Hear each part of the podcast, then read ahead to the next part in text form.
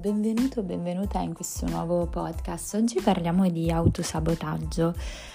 Allora, se ti capita di avere la sensazione che vi sia un divario fra la persona che sei e quella che vorresti essere, però eh, allo stesso tempo eh, ogni tuo sforzo di colmare questo divario genera in te resistenza, eh, sofferenza o malessere, significa che ti stai autosabotando.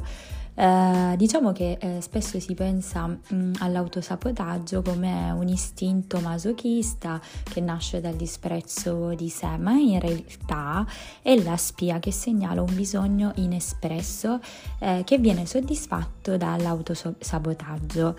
E, ehm, è chiaro che per superarlo bisogna fare uno scavo psicologico profondo, quindi dobbiamo cercare di capirne la causa, quindi identificare se c'è un evento traumatico oppure delle mm, emozioni che non si sono ancora sperimentate, che vanno liberate o mm, appunto trovare delle strategie per soddisfare i nostri bisogni o reinventare o sovvertire l'immagine che abbiamo di noi stessi.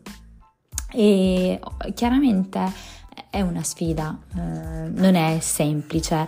Eh, I nostri tentativi mm, di sabotaggio eh, spesso diventano una sorta di strategia per adattarci, un meccanismo eh, che ci permette di soddisfare i bisogni senza eh, doverci mm, interrogare sulla loro reale natura però mh, mm, è una strategia di adattamento, quindi non è una risposta, una soluzione e, e quindi non riesce a eh, risolvere il problema. Eh, spesso questo, questi sistemi nascono proprio dalle paure eh, sul mondo o su noi stessi. Eh, si, mm, può essere la paura magari di non essere abbastanza belli, paura intelligenti, oppure di perdere il lavoro, di prendere l'ascensore o impegnarci in una relazione seria, sentimentale. E a volte possono essere più astratti eh, queste paure oppure a volte possono coinvolgere eh, degli spazi personali. Eh, la tendenza mm, eh, la tendenza a boicottare noi stessi è anche uno dei primi eh, segnali che le, la nostra narrazione interiore è superata eh, e sbagliata. Quindi Uh, perché diciamo che non è solo quello che pensiamo della nostra vita che determina il modo in cui viviamo, ma anche ciò che pensiamo di noi. Eh, quindi mh, mm, molto spesso ten- tendiamo a costruirci una, una, certa idea di noi stessi, eh, però mh, mm, un po' falsata, un po' magari da quello che ci dicono gli altri o da stimoli esterni, da un sistema mh, mm, di valori che magari hanno usato i nostri genitori, il giudizio dei coetanei o alcune esperienze che abbiamo vissute. È chiaro che non è semplice modificare le, l'idea che ci siamo fatti di noi perché... Ehm, viene diciamo in qualche modo poi avvalorata dalle nostre convinzioni che io definirei molto spesso limitanti. Eh, spesso alla base di questo infatti c'è un'associazione negativa eh, fra la realizzazione dell'obiettivo a cui aspiriamo e l'essere il tipo di persona mh, mm, che, lo, che, lo, realizza. Eh, diciamo che mh, mm, bisognerebbe uscire eh, da certi meccanismi di giudizi e pregiudizi, preconcetti, bisogna proprio metterli in dubbio, guardarli così con maggiore obiettività e questo già ti, ci fa rendere conto di quanto in realtà sono illogici, assurdi e di quanto eh, ci vanno ad ostacolare nel raggiungimento del nostro potenziale.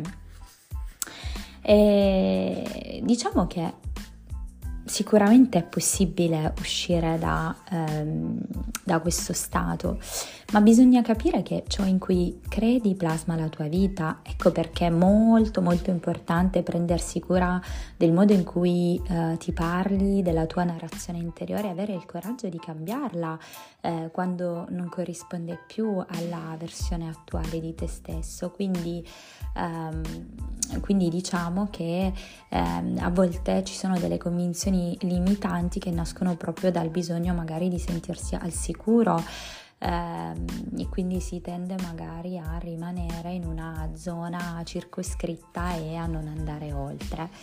Ehm, comunque si può uscire, come dicevo, da questo stato uh, di uh, negazione.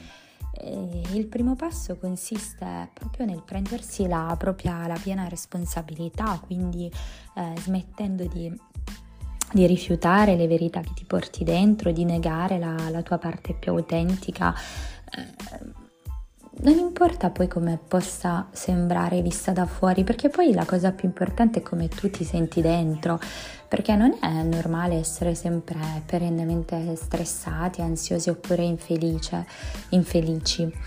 Eh, se lo sei significa che qualcosa non sta andando bene, quindi eh, significa che è il caso di iniziare a volersi del bene eh, il più grande atto d'amore che possiamo compiere verso noi stessi è non accontentarci eh, di vivere una vita mh, mm, che non ci soddisfa e riuscire ad ammettere eh, di avere un problema, smettendo così di ehm, girarci intorno. Uh, il consiglio che vi do è di uh, scrivere una lista di cose che ti rendono infelici, eh, così in maniera chiara, esplicita, eh, ogni singola cosa, ogni singola mh, mm, situazione che ti fa vivere male. E, e quindi mh, mm, bisogna partire da qui, perché il cammino inizia da dove sei ora. Se sei consapevole di dover cambiare ma sei lontano dall'obiettivo oppure ehm, non sai come arrivarci, è normale. È normale iniziare dal principio, è normale eh, sentire magari di aver toccato il fondo e non sapere come risalire, è normale. Eh, sentirsi delusi no? in questo caso, eh, però eh, bisognerebbe invece cogliere questa sorta di sofferenza, questo toccare eh, il fondo, anche se non è semplice, però eh, bisogna prenderlo proprio come il punto di contatto con eh, la mia parte più autentica che poi mi porta mm, eh, alla consapevolezza. E intanto vi ringrazio, spero che facciate l'esercizio e, e vi auguro un buon proseguimento, una buona giornata.